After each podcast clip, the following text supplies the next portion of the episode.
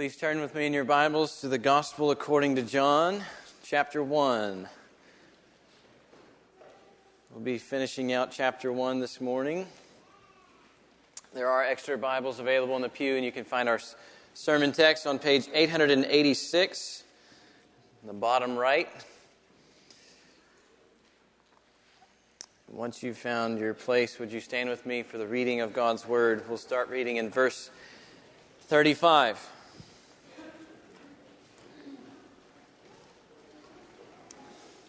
Hear the word of the Lord. the next day, again, John was standing with two of his disciples, and he looked at Jesus as he walked by and said, Behold, the Lamb of God. The two disciples heard him say this, and they followed Jesus. Jesus turned and saw them following and said to them, What are you seeking? And they said to him, Rabbi, which means teacher, where are you staying? He said to them, Come and you will see. So they came and saw where he was staying, and they stayed with him that day, for it was about the tenth hour. One of the two who heard John speak and followed Jesus was Andrew, Simon Peter's brother. He first found his brother Simon and asked and said to him, "We have found the Messiah," which means Christ. He brought him to Jesus. Jesus looked at him and said, "So you are Simon, the son of John?" You shall be called Cephas, which means Peter. The next day, Jesus decided to go to Galilee. He found Philip and said to him, Follow me. Now, Philip was from Bethsaida, the city of Andrew and Peter. Philip found Nathanael and said to him, We have found him of whom Moses in the law and also the prophets wrote, Jesus of Nazareth, the son of Joseph. Nathanael said to him, Can anything good come out of Nazareth? Philip said to him, Come and see. Jesus saw Nathanael coming toward him and said of him, Behold, an Israelite indeed, in whom there's no deceit. Nathanael said to him, How do you know me? Jesus answered him, Before Philip called you, when you were under the fig tree, I saw you. Nathanael answered him, Rabbi, you are the Son of God. You are the King of Israel. Jesus answered him, because I said to you, I saw you under the fig tree, do you believe? You will see great even you will see greater things than these. And he said to him, Truly, truly, I say to you, you will see heaven opened and the angels of God ascending and descending on the Son of Man. Let's pray together. Father in heaven, thank you for your written word, for leaving us a testimony written that reveals your Son to us sufficiently for salvation. Thank you for caring for us in our desperate need, for pursuing our eternal good by leaving us these words that lead to life.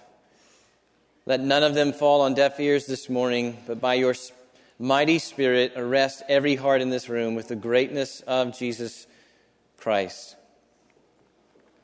In spite of my own weaknesses, and shortcomings. Overcome our resistance to your truth and help us see that the words of your mouth are better than thousands of gold and silver pieces. Enable us to see Jesus for who he really is, Son of God and King of Israel, this morning. In his name we pray. Amen.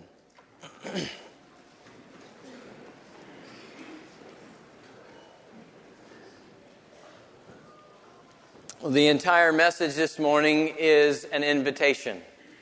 It is an invitation to each and every one of you to come and see Jesus, Son of God and King of Israel.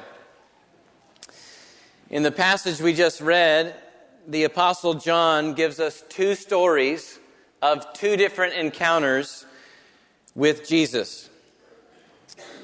In the first story, John the Baptist and two of his disciples encounter Jesus.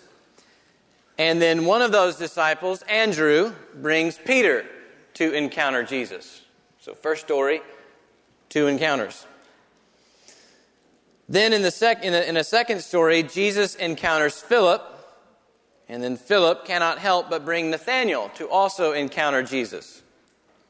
So, two stories, two encounters with Jesus. And in both stories, we find the same invitation extended to those needing a Savior, namely the invitation to come and see Jesus.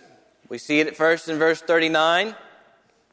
After the disciples asks, ask, Where are you staying? Jesus says, Come and you will see. Then we see it again in verse 46. After Nathanael asks, Can anything good come out of Nazareth? Philip says to Nathanael, Come and see. What's important for us to understand is that while these are invitations for John's disciples and Nathanael in particular, they're also invitations to us who are reading this gospel.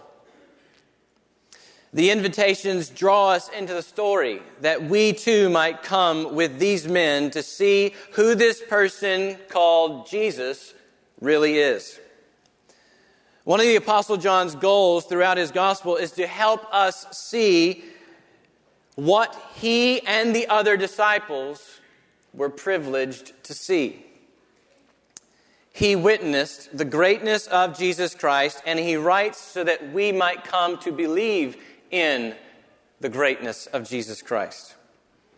This is why John told us in verse 14 the Word became flesh and dwelt among us, and we have seen his glory, glory as of the only Son from the Father. We have seen his glory. He came and dwelt among us, human among humans. He had places where he slept, where the disciples could see where he was staying and could hang out with him for the day. As we saw in verse 39.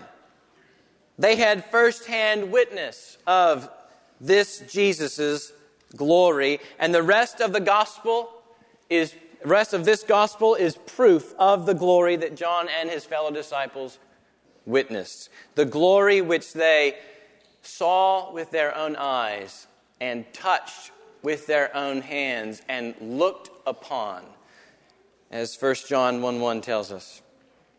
So it shouldn't surprise us that as soon as Jesus comes on the scene for his earthly ministry, that John the Baptist says, Behold. That means get a look at him. Behold, the Lamb of God who takes away the sin of the world.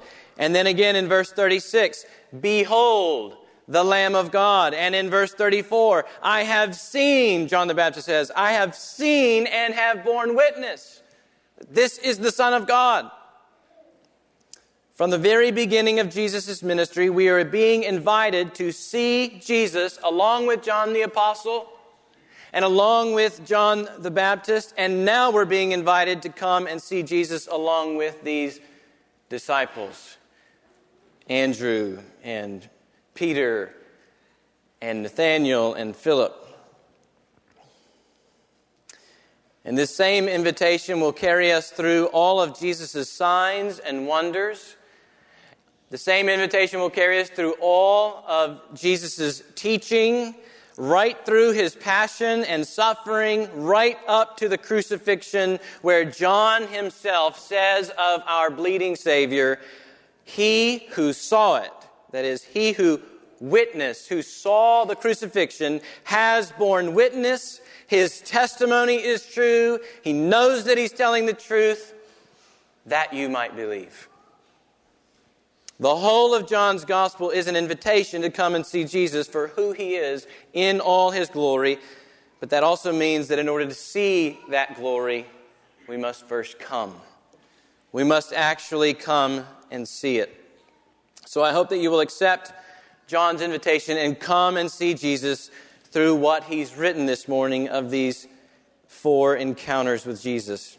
Now, there's a lot more we could cover this morning in these 17 verses, but I'm going to ask that you come and see at least three things about Jesus. Three things in particular about Jesus from these verses. Number one, come and see Jesus as Israel's Messiah. Come and see Jesus as Israel's Messiah. In the first story, John the Baptist again does exactly what God sent him to do. He bears witness about the light in order that all might believe through him. The way he does it in verse 36 is by taking his two disciples again and pointing them to Christ and saying, Behold, the Lamb of God. That is the Lamb of God who takes away the sin of the world. This is God's sacrificial provision for sinners. And when his disciples hear this, they leave John the Baptist and follow Jesus. And the text says they stayed with Jesus the rest of the day. Now, what becomes obvious in verses 40 and 41 is that when these two disciples stay with Jesus, they begin to see who he truly is. That doesn't mean the disciples understood everything about Jesus right off the bat. John tells us later in his gospel that such clarity did not come for the disciples until after the resurrection and the gift of the Holy Spirit. But we can still say that, say, that, that staying with Jesus had opened Andrew's eyes enough to see that Jesus wasn't just any ordinary Israelite. He was convinced that this had to be Israel's Messiah. That's what he runs to tell his brother Peter in verse 41. We have found the Messiah, which means Christ. Now, that little note of clarification added by John, the little phrase, which means Christ, is important. It's important because to this point we've only heard in John's gospel who's not the Christ. Right? Back in verse 20, John the Baptist says he's not the Christ. And then the Pharisees in verse 25 want to know why John, why John is baptizing folks, folks if he's not the Christ. So the lingering question is well, then who is the Christ? Andrew introduces us to him in his words to Peter We have found the Messiah which John then clarifies, which means Christ. John's trying to, trying to tie together the storyline for us. And he's also helping all his readers, both Jews and Greeks alike, since this gospel was written for all people, the whole world. He's also helping all his readers understand that Jesus is God's anointed one. That's what Messiah means in the Hebrew language and what Christ means in the Greek language, the one who's been anointed. Now, if we were to turn in our Old Testament to places like Exodus 29 and Leviticus 6, we would find that in order to set apart a priest for God's special service, they first had to be anointed. Moses was to take the anointing oil and pour it all over the priest's head. Uh, and, and that act would consecrate him to serve as the chosen mediator between God and his people. The people related to God through the Lord's anointed priest. And then later in our Bibles, the same language is used to describe the act of setting apart God's chosen king who would lead and represent Israel. So, for example, in 1 Samuel 16, God tells Samuel to fill his horn with oil and go to Jesse and all his sons because the Lord had provided for himself a king among those sons. And after seven sons passed by Samuel, the Lord chooses number eight David, the unlikeliest of all of them on human terms. And the Lord says to Samuel, Arise and anoint him, for this is the one, this is he. And as soon as Samuel anoints David, the scripture says the Spirit of the Lord rushed upon David from that day forward. So, whether we're talking about anointing Israel's priests or Israel's king, this was God's way of saying, This one is my chosen mediator. Or, This one is my chosen king in leading you. He's my anointed one. Now, what's so amazing is that built into the pattern, the Old Testament pattern of this anointed one in the Old Testament, is the hope that one day God would send an anointed one who far surpasses any priest or king Israel had ever known. So, the pattern of anointed priests in the law anticipated one priest who would enter once for all into the holy places, not by the means of, of the blood of goats and calves, but by means of his own blood, thus securing an eternal redemption, the writer of Hebrews tells us. The pattern of the Lord's anointed king in the prophets anticipated one king who would sit on David's throne forever and lead the people in perfect righteousness because the Spirit of the Lord would rest upon him. Isaiah 11 says that the spirit of wisdom and understanding, the spirit of counsel and might, the spirit of knowledge and the fear of the Lord would rest on this coming king until the whole earth would be full of a knowledge of the Lord as the waters cover the sea. Israel never had a king like this, but the Lord promised that such a king would be coming. In fact, God's promise of a coming anointed one even shaped Israel's worship. So, for example, in Psalm 2, we see that despite the fact that all the nations had made Israel a laughing stock, God tells the entire assembly to hope in the Lord's anointed, to look for the one whose kingly reign would cover the whole earth, and whose priestly prayers would win the nations as his inheritance. So in Psalm 2, we get a picture. The kings of the earth set themselves, and the rulers take counsel together against the Lord and against his anointed one. All the nations say, Let us burst their bonds apart and cast away their cords from us. And it says, He who sits in the heavens laughs at the nations.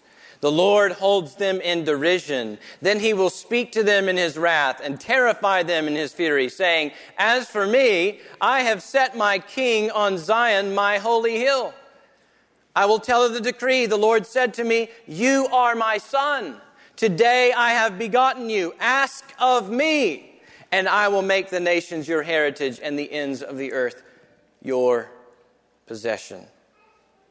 In other words, the nations may rage all they want, Israel, but look to your God and his anointed one. He has an anointed one. He has a Messiah, and his kingdom will surpass all other kingdoms, for it will possess the ends of the earth. And he will pray like no other priest prays, such that at his own requests they are fulfilled infallibly, not merely for Israel alone but for all the peoples that he that God will make his heritage. And by the way, Israel, he'll be my son. He'll be my son. God had related to his anointed King David as a father relates to a son, but this only anticipated a Messiah that would actually be God's son. This was the kind of Messiah God told Israel to expect then. A chosen, priest like king, anointed with God's Spirit, set apart for Israel's salvation, sent to win the nations as his inheritance, and he will be God's own son. When Andrew says in verse 41, we have found the Messiah, he might not have had all that in mind on this first encounter with Jesus. But we can be sure that's what the Apostle John wants us to see by including Andrew's encounter here, right after God anointed Jesus with the Spirit and right before Nathanael's declaration, You are the Son of God, the King of Israel. This is why John wrote his Gospel. Chapter 20, verse 31 tells us that these things were written that you might believe that Jesus is the Christ you might believe that Jesus is Israel's Messiah, the Son of God, and that by believing you may have life in his name. So look back with me at verses 32 and 34 of chapter 1 here. John the Baptist, it says, bore witness. I saw the Spirit descend from heaven like a dove, and it remained on him. I myself did not know him. Now, what's he mean there? Because John did know him to be his cousin. He means he didn't know him to be the Messiah. He knew him as his cousin. He did not know him as the Messiah, but He who sent me to baptize with water said to me, He on whom you see the Spirit descend and remain. Think back to Isaiah 11 Spirit of counsel, the Spirit of wisdom, Spirit of might be upon him. This is he who baptizes with the Holy Spirit. And I have seen, John says, and have borne witness that this is the Son of God, the same anointed Son of God of Psalm 2. John the Baptist bears witness that God had set apart his Son for this very ministry by anointing him with the Holy Spirit, and that this Son is seen in the person of Jesus Christ. He is God's Messiah.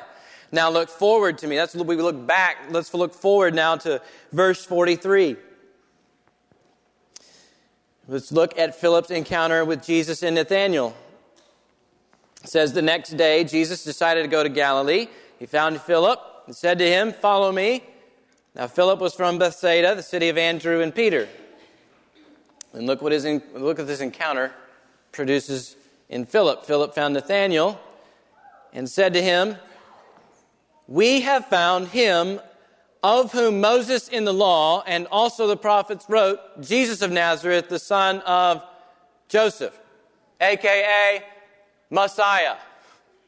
Right? So he's seeing the same, some of the same things that Andrew saw. By coming to Jesus, Philip has begun to see these things. That is, surely this is the anointed one that Moses wrote about in the law and that the prophets said would come. Now, listen to what Nathanael sees when he encounters Jesus. Nathanael said to him, Can anything good come out of Nazareth? Philip said to him, Come and see. Jesus saw Nathanael coming toward him and said of him, Behold, an Israelite indeed, in whom there's no deceit. Nathanael said to him, How do you know me? Jesus answered him, Before Philip called you, when you were under the fig tree, I saw you. Nathanael answered him, Rabbi, you're the Son of God, and you're the King of Israel. And Jesus basically responds to that Bingo, you got it. You got it, Nathanael. Or, to put it more literally, because I said to you, I saw you under the fig tree, do you believe? You will see greater things than these. So, what is the first thing John wants us to see when he invites us to come to see Jesus? He wants us to see that Jesus fulfills all the expectations bound up with Israel's long awaited Messiah, and the rest of the gospel will be testimony to that. What that means for us is that we cannot accept the ever changing opinions about Jesus or give in to our own assumptions about who we think he is.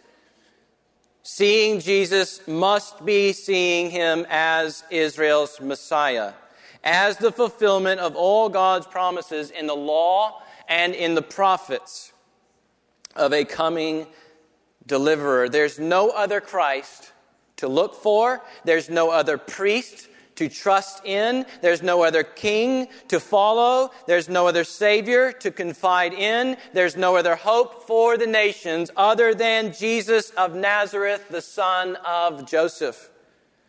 When we place our faith in Jesus, we must treasure him for who the scriptures say he is, not for what we or the world make him out to be. And the scriptures say that he is God's Christ. That was very offensive in the preaching of the early church. The disciples were ridiculed, if you read the book of Acts, ridiculed and run off.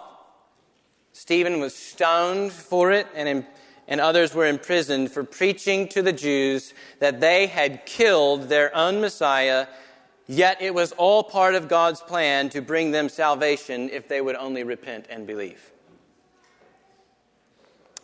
And it remains very offensive today.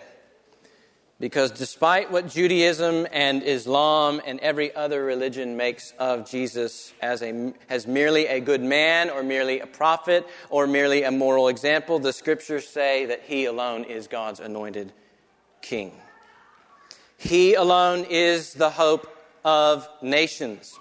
America is not the hope of nations, and it never was.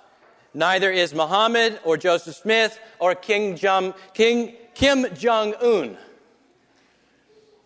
God became a Jew in order to save the world. salvation is from the Jews because to them belongs the Christ, who is, over, who is God over all, blessed forever. So when we come to Jesus, we must see that he is Israel's Messiah if we are to be saved. He is the hope for all peoples.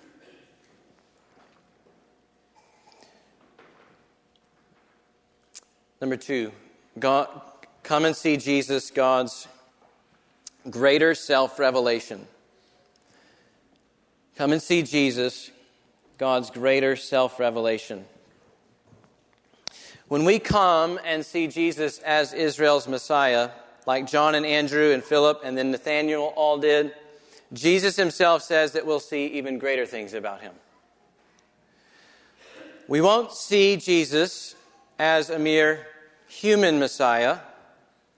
We'll see that he's actually a divine Messiah who reveals God supremely.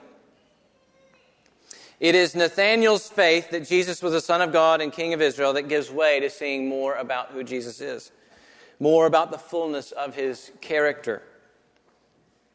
Jesus says, Because I said to you, I saw you in the fig tree, do you believe? You will see greater things than these, Nathanael. Truly, truly, I say to you, let me pause there for a minute because that you there is plural.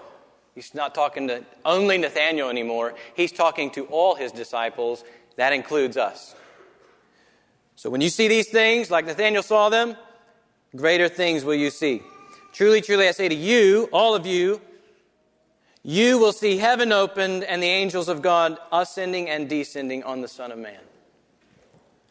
Now, that doesn't mean that when we come to Jesus, we get to see all kinds of heavenly visions. But it does mean that whatever heavenly things we need to know about God for salvation, Jesus reveals them to us perfectly.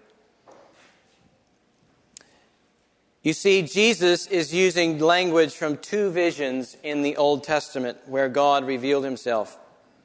And then he's, he's taking these two visions, one from Genesis 28 and one from Daniel 7, and he's bringing them together to make one point about himself. Okay? One vision's from Genesis 28, and you might be familiar with it. Jacob, the patriarch, sees a ladder reaching up to heaven in one of his dreams, and on this ladder, angels are ascending and descending on it, and the Lord himself is standing above that place. And there, in that place, that particular place, which Jacob later calls Bethel, the house of God, God reveals his covenant faithfulness to Abraham to bless all nations through Jacob's offspring. Then, the other vision Jesus uses is that of Daniel 7:13, where we see a divine son of man boldly approaching the Ancient of Days in the courtroom of heaven. And it says, To him was given dominion and glory and a kingdom that all peoples, nations, and languages should serve him. So, when Jesus says, to his disciples, You'll see heaven opened and the angels of God ascending and descending on the Son of Man. He's saying that when we come to him as Israel's Messiah, we will see more than what Jacob or Daniel ever experienced because he is God's greater self revelation.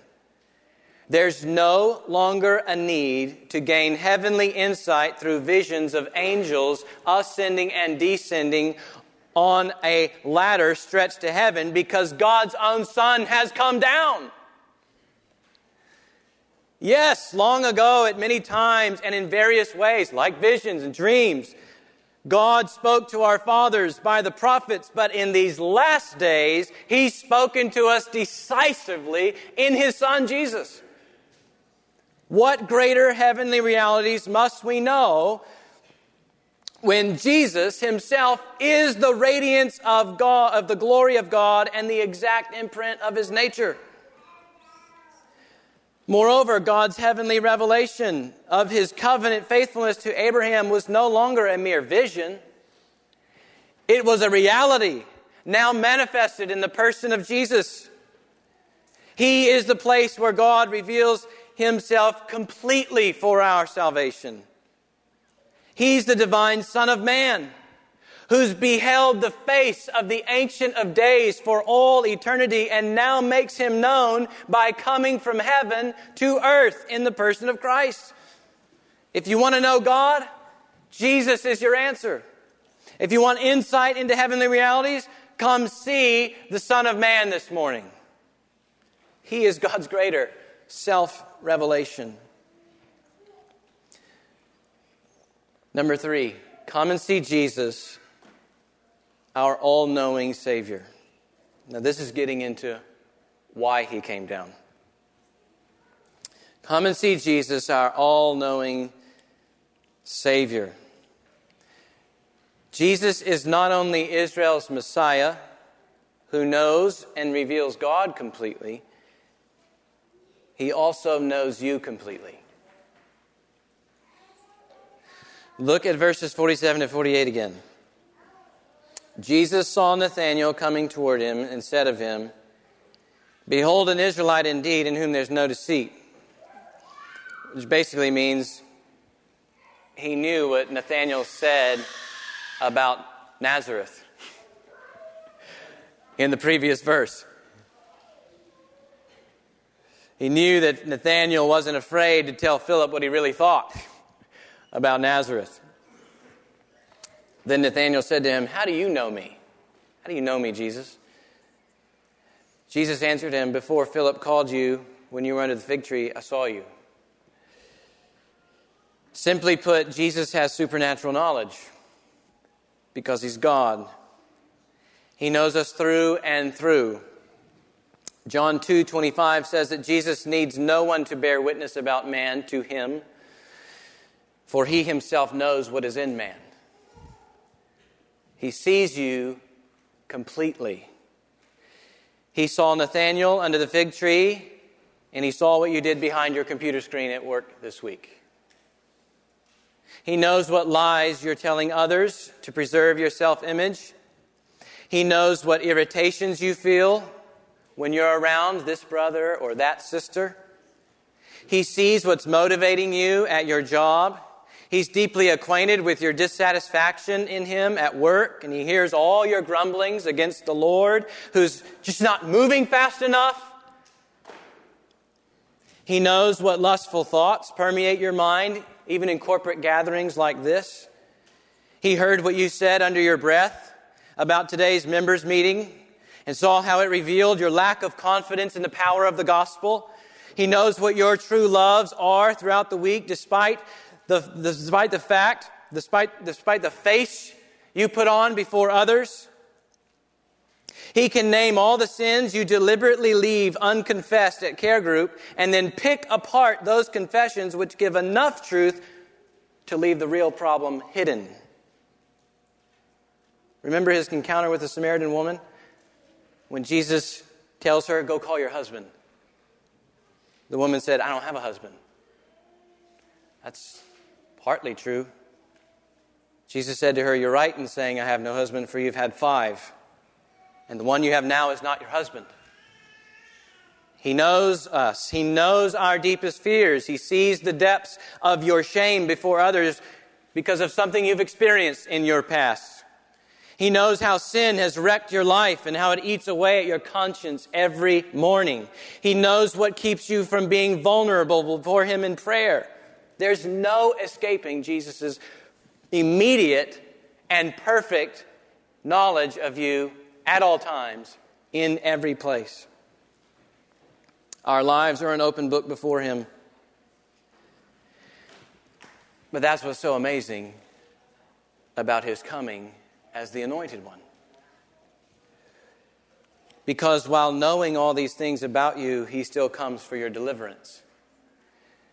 Knowing your lustful heart, he still comes to die for your sins and set you free from your slavery to them. Remember, he is God's Passover lamb who takes away our sin. Knowing your rebellion, he still comes to make you a citizen of his kingdom. Knowing your defeat, he still comes to conquer all your enemies. Knowing your faithlessness, he still comes to prove God's faithfulness to you. Knowing your shame, he still comes to bring you honor. Knowing Nathanael's doubts about anything good coming out of Nazareth, he still pursues Nathanael by sending him Philip to say, Come and see the Messiah. We could say it, summarize it in the words of Paul God shows his love for us in that while we were still sinners, Christ died for us. Knowing that Jesus loves is great. But knowing that Jesus knows me like this and still comes to my rescue helps me see his love for me as great. It means that his perfect knowledge of every need I have also helped design a plan of salvation to meet every need that I have. A plan that included God's Son coming into the world as Israel's Messiah to die for sinners, rise again from the dead, and ever live for their eternal life. It's not hard to see why staying with Jesus affected the disciples the way it did. They could hardly wait to tell others about him. John tells his disciples, Andrew finds Peter, Philip finds Nathanael. There's something about staying with Jesus that sets off a chain reaction of introducing others to him. When we come and see Jesus for who he really is, we're compelled to declare his glory to others, believers and unbelievers alike, inviting them to come again and see Jesus. So let's lay down all prideful guards, forsake our sins, and accept John's invitation this morning to come and see Jesus. He is the Son of God, the King of Israel, and sent into the world for your salvation, if you will have him. Let's pray together.